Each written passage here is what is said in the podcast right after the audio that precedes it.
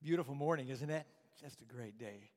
Uh, Trudy and I, uh, my wife and I, were in Pinehurst, North Carolina, and I was there to candidate to become the next senior pastor for the church. And so there was a, an evening event uh, in uh, one of the search team's home, home, and uh, the search team and their spouses and Trudy and I were there. The evening went very, very well. And as the evening came to a close, we were standing and chatting in the foyer saying goodbye. And there was the husband of one of the search team members who came to me, and we were in the heart of ACC basketball country. And so he came up to me and he says, uh, he knew that I love basketball. And he said, So, Dean, are you a Duke guy or are you a Carolina Tar Heel guy? And I said, Boy, Jeff, I said, that's a hard question. I, I love good basketball, and these are great coaches. I, I really like both teams. I don't think I can decide. He says, You have to. You have to choose. And I said, Man, that's really tough. I'm not sure I can. He says, You have to choose. And so I said, Well, I guess I've probably seen Duke on national television more often, and Krzyzewski is a legend. So I guess if you're going to force me, I'll go with Duke. He looked at me and he said, Wrong answer, and walked out. and I didn't know if he was joking or what.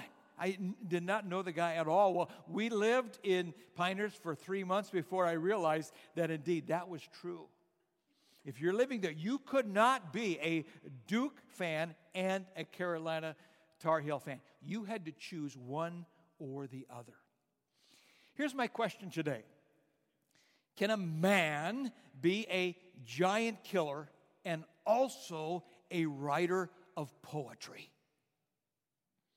Is it possible to be a man's man and yet to be gentle and sensitive?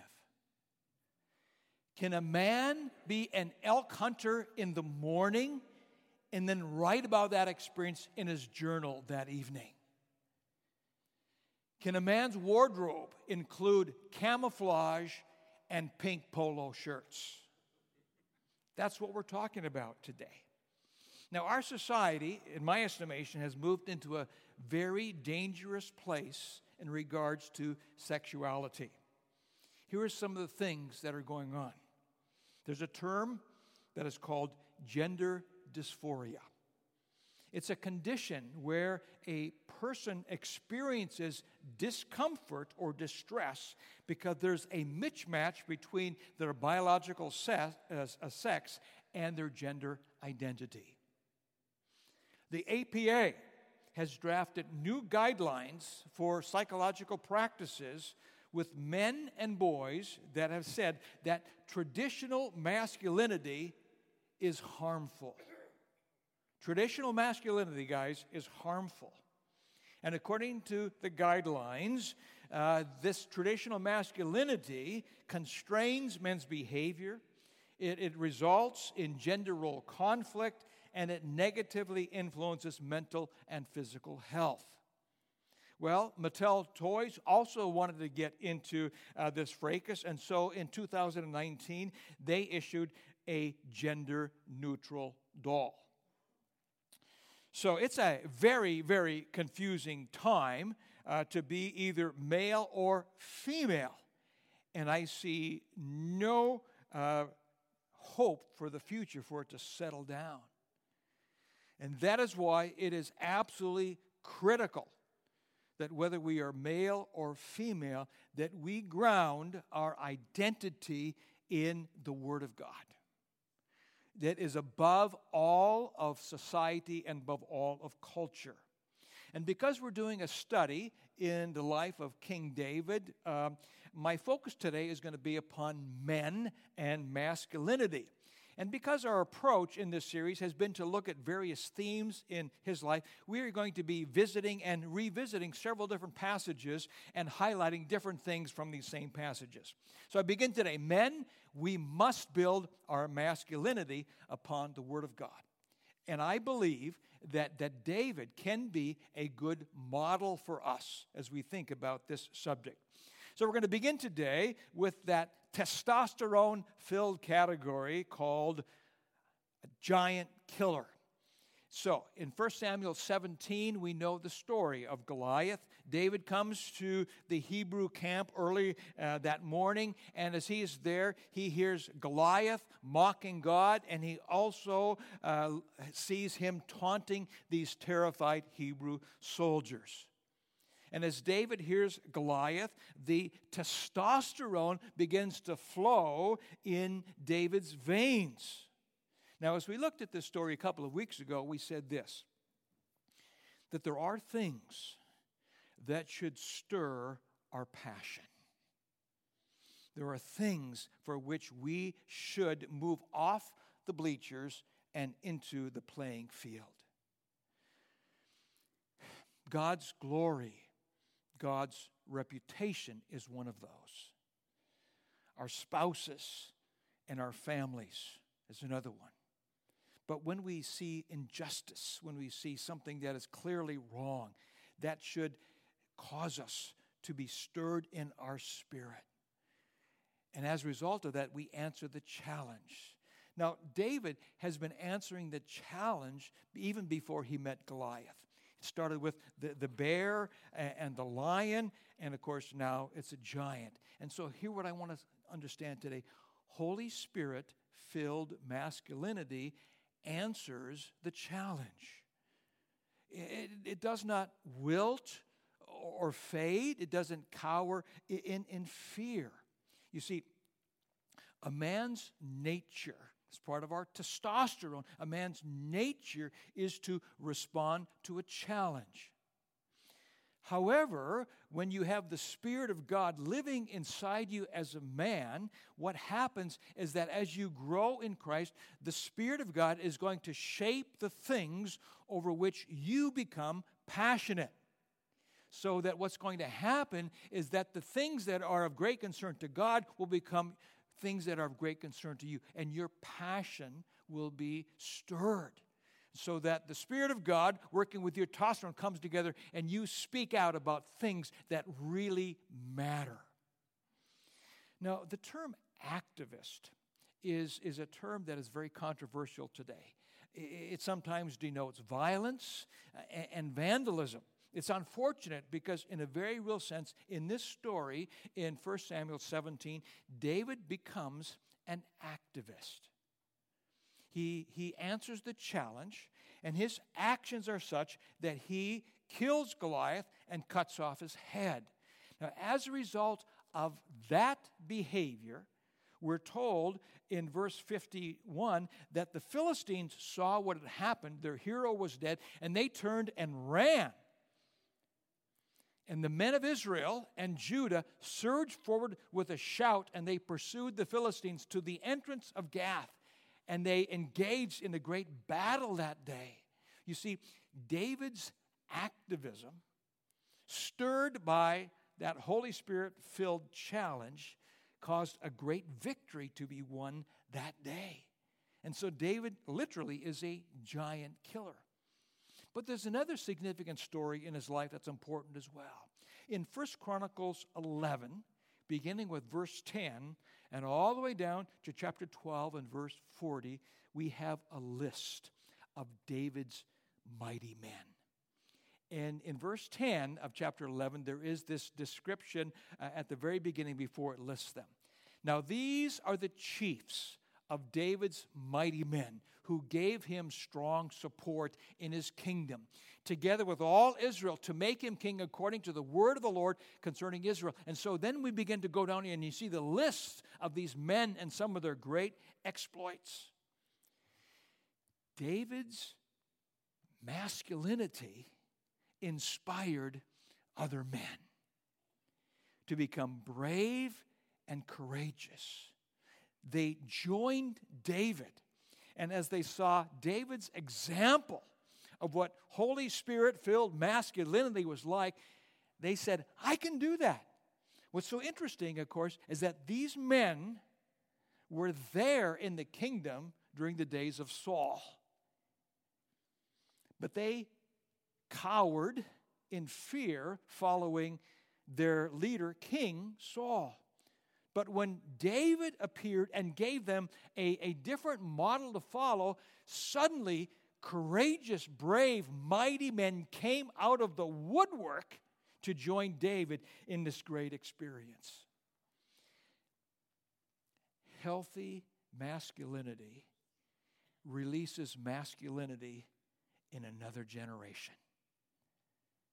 Guys, that's what happens. When you model healthy masculinity, you demonstrate what it can look like. You model it, and it releases masculinity, healthy masculinity, in your sons and in a whole another generation. And then we come to 2 Samuel chapter 3. And we have a description of David's achievements, his accomplishments as the king of Israel. And so this is what it says in uh, 336. And all the people took notice of it, and it pleased them as everything that the king, David, did pleased all the people. Now, that was a commentary, or we might say that was the Gallup poll in David's day. I mean, just think about what is said. Can you imagine a Gallup poll releasing uh, the, the, the results of the poll of a sitting president today with these words Everything that our president did pleased all the people? Uh, impossible. But David did it. He consolidated the 12 tribes of Israel. He defeated the number one threat in Israel, which were the Philistines. He established a new capital in Jerusalem. He brought the ark to Jerusalem. He expanded the boundaries of the country tenfold, and he reigned for 40 years. Indeed, everything that he did pleased all the people all the time. So, here's what I want us to learn about this particular passage healthy masculinity uses power for the good of others. If you're in a influential position, uh, a powerful position, uh, whether it's in the home or at work, if you have a lot of physical strength, guys, to be a man's man, you use power and influence for the good of others. You do not use it selfishly upon yourself. You never use it abusively in words or physical or emotional abuse, but rather you use your power and your influence to serve, to give, and to sacrifice for others. That's what it means to be a manly man. You do it in your relationships, and you also do it in your organization if you're an employee. You use your power, you use your influence for the good of others, not for yourself. So, David is a, a, manly man, and yet there's so much more to him than just having the testosterone flow through his veins. He was also the writer of poetry. He wrote 73 of our 150 Psalms. Now, his writings then were included in a genre of the Old Testament that is called poetry. So here we have a giant killer who wrote poetry. In 1 Samuel 16 and verse 17, we, we learn that he was quite a musician, so that when this evil spirit uh, uh, came upon Saul, this is how uh, David is described. Saul's servant said to him, Behold, now a harmful spirit from God is tormenting you. Let our Lord now command your servants who are before you to seek out a man who is skillful in playing the lyre, and when the harmful spirit from God is upon you, he will play it, and you will be well. So Saul said to his servants, Provide for me a man who can play well and bring him to me. That, of course, was David. So he is a musician. He also was a composer uh, of hymns uh, for the nation of Israel, and even it's speculated that he was a creator and inventor of musical instruments. So, so this is a man who is very, very creative. I believe that a healthy Holy Spirit masculinity provides breathing space for creativity. In other words, can you be a man's man and appreciate the arts? Absolutely. Painting and writing, uh, drawing. I mean, there's just a lot of things to appreciate in, in the creative world. David was an example of that. You know, today we watch uh, professional football players and they are walking testosterone dispensers, are they not? I mean, just hulks. And yet it's interesting to hear some of these players speak because they talk about the creative game plan, the creative plays that their coaches have invented, discovered, created. What, what's the word?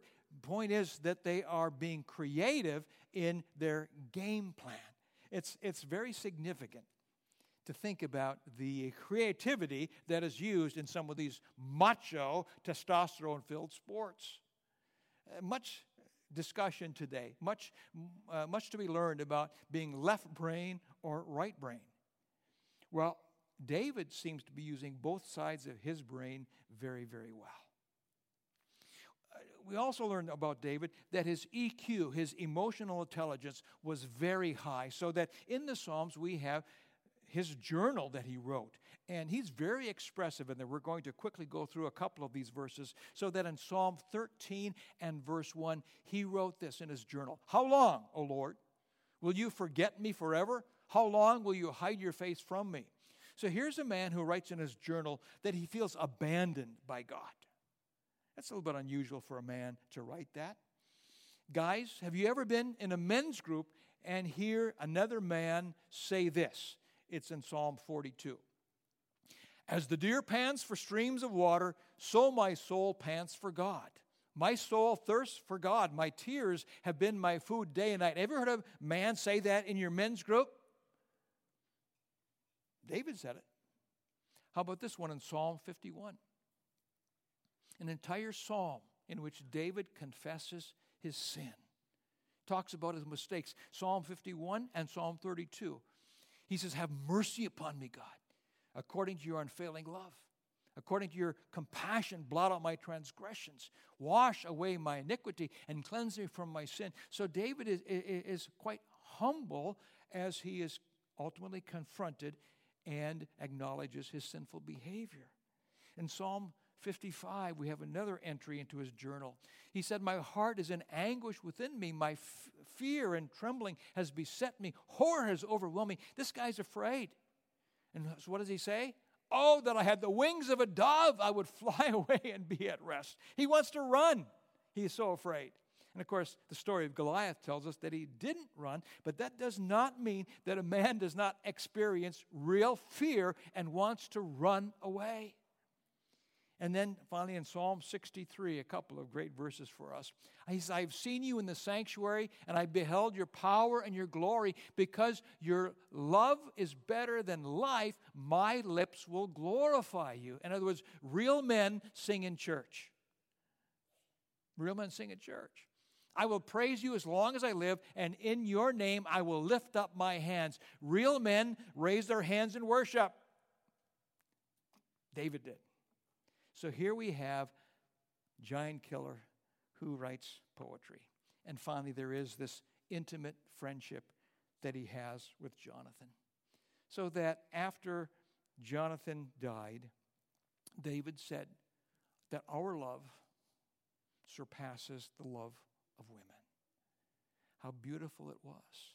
Let's just put to rest that to be a man today means that you are living an isolated life without friends, and that you're the featured star on Alaskan Survivor television show.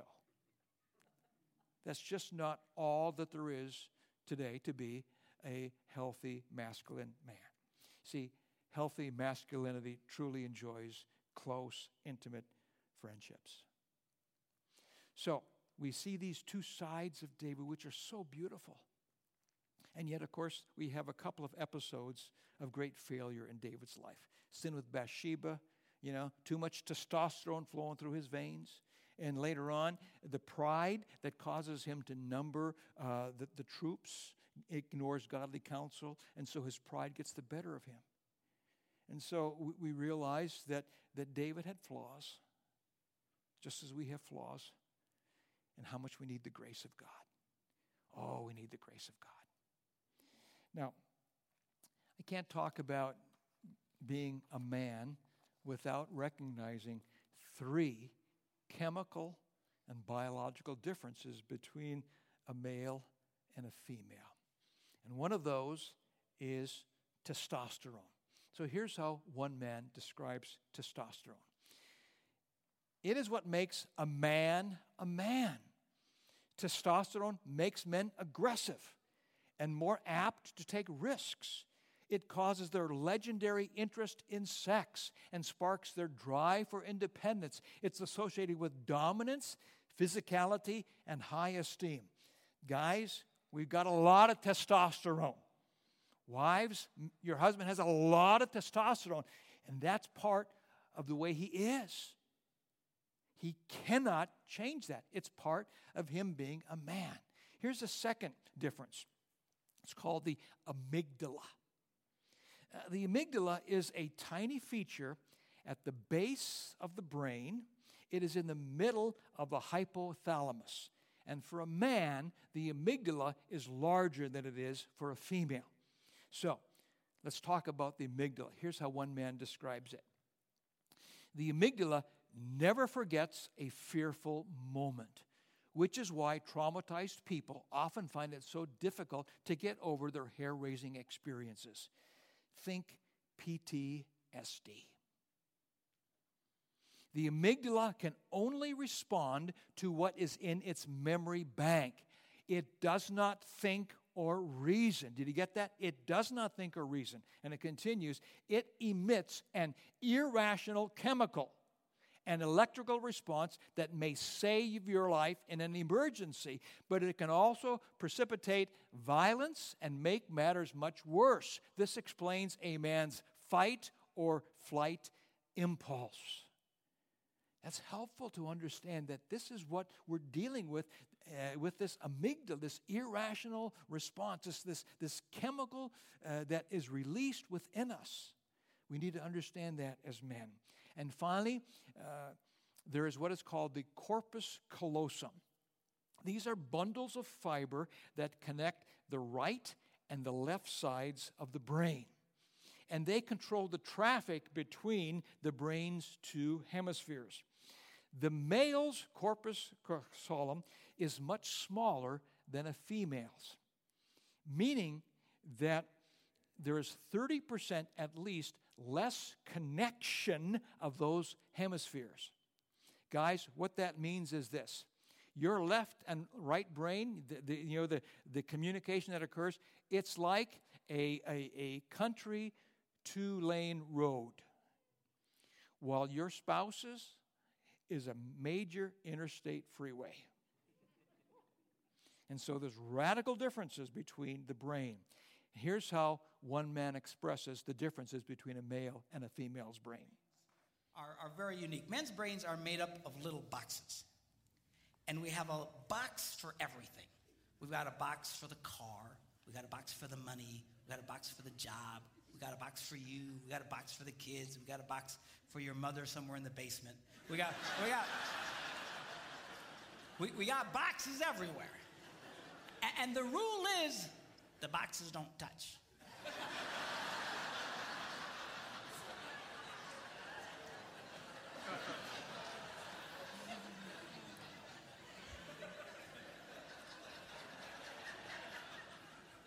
When a man discusses a particular subject, we go to that particular box, we pull that box out, we open the box, we discuss only what is in that box. All right?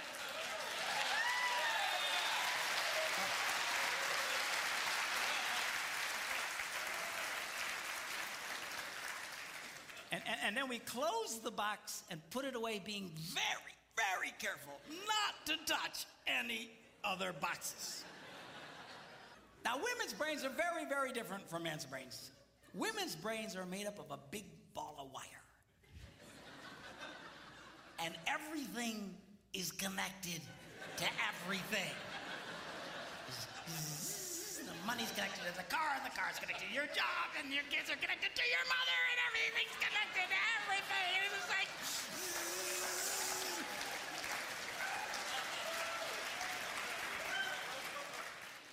And that's why we have marital conflict. It's just as simple as that. Now, there are significant biological and chemical differences between a male and a female. We need to understand that. It's part of the beauty of God's creating of us. Now, guys, speaking to myself, when we got testosterone, we got this large amygdala, and then we got this corpus callosum thing, callosum thing. That does not give us the freedom to be jerks. Never gives us the freedom to be jerks. What it does tell us, however, is that the Spirit of God, when it's active in your life, that the Spirit of God addresses those issues and He brings those chemical and biological differences under the power of the Spirit of God.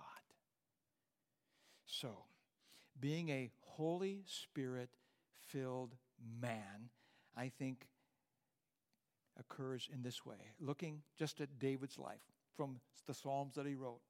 Justin earlier did this beautiful song from Psalm 139. I was not familiar with that. Really, it was a great song. Here's what David said in verses 23 and 24 of Psalm 139 Search me, O God, know my heart. Test me, know my anxious thoughts. See if there be any offensive way in me, and lead me in the way everlasting. Guys, the first thing we do is that we invite the Spirit of God to search our hearts and to reveal to us those things that are below the surface that are somehow impacting our walk with Christ and our testimony within our families. Invite God to search your heart and to know your ways. That's the first thing to do.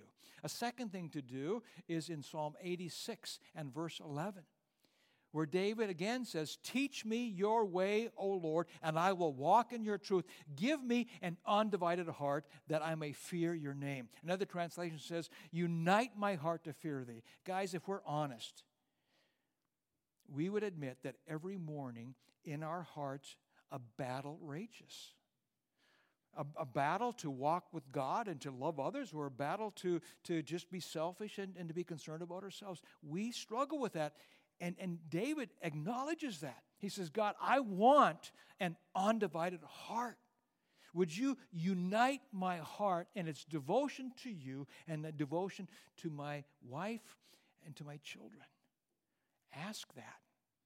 And number three from Psalm 119, also penned by David, he says, How can a young man keep his way pure? By living according to your word. I have hidden your word in my heart that I might not sin against you. And he says, Your word is a lamp to my feet and a light for my path. And of course, we all think of Awana, don't we? What a great, great verse that is to lay the word of God in our hearts. That would be the third thing to do. Say, Lord, get may your word live in me in such a way that by the power of the Spirit I live in harmony with what the scriptures teach. These three things come from the, the pen of David worthwhile for us to consider. Dads, your sons need you to be a healthy, spirit filled man. You need to teach them that masculinity does not lead to macho, but it leads to manhood. And make sure that you distinguish for them the difference between macho and being a man. To be brave and courageous, to be a man of purpose and protection, but a man who is also sensitive, giving, and sacrificial for the sake of others. That's what means to be a healthy man. Guys, if you've got daughters, care for them in such a way that when they get to that age when they're dating and when they're looking for a spouse, that they would not settle for anyone less than what they saw in how you treated them as a daughter. If you're a father of teens, I want you to know that something happens in a child's life about the age of 12. It has been said that those first 12 years, the mother is crucial, dad is there, helpful. Eh, but bottom line is that the children oftentimes identify more with their mother in the first 12 years of life. But when they turn 12 or 13, it's like dad becomes front and center. And studies have shown how significant is the data about a dad who is deeply engaged in the life of his teenager, physically, mentally, academically, and I would say even spiritually. The studies are there. Men, you have to engage deeply in your children, and especially as they go through these teenage years. Did it in the first service, going to do it again here. I'm going to ask all of our men to stand. Would you stand? Teenage boys and young boys, I want you to stand too. Yeah. It's good to see so many men here. That you're not ashamed to come to church and to say, I'm a follower of Jesus Christ. This is good. I see grandfathers. I see fathers. I see single men. I see teenage boys. I see young boys. So beautiful. I want to pray for all of you. Let's do that. Lord, thank you for the grandpas, perhaps great grandpas who are here, for the legacy, Lord, of their lives, for how they've lived and, and walked with you for so many, many years. May, Lord, this be a season in which they truly see your faithfulness in the next generation of their family tree. Lord, I think of the men who are fathers who, who, who are right in the thick of balancing work demands, family demands, spousal demands, trying to keep in shape, trying to manage so many uh, balls that are in the air. God, I pray that you would assist them to, to make good decisions so that, Lord, they would be able to model for their sons and daughters what it means to be a healthy, spirit filled man in today's confused society. God, I pray for our single men and for uh, the, the young adults, the, the, the, the men who, Lord, are perhaps looking for a mate. And at this point in time, you've not yet brought one into their lives. Lord, how do they control some of those testosterone urges? I, I, pray, God, that they, they would find you to be sufficient for them. God, care for them and, and help them, Lord, to, to live healthy, productive lives, Lord, with the temptations that they face. I pray for these young boys, Lord, that they would grow up in such a way that they would learn that masculinity is not about macho, but it is about being a man. Lord, thank you that there are so many strong, godly men at Highland Community Church. It's a strong legacy. And God, I pray that in the months and the years ahead, that in this deeply, deeply confusing time, that there would not be any fear of any man saying that not only am I a human being, but I'm a man. May they not shrink back from that because, Lord, they have built their masculinity upon what is taught in the Word of God. And so, thanks for these men Thanks for the moms and the wives who support them. And Lord, thank you for this good day to be with your people in your house, worshiping you, hearing, and responding to your word. In Jesus' name we pray. Amen.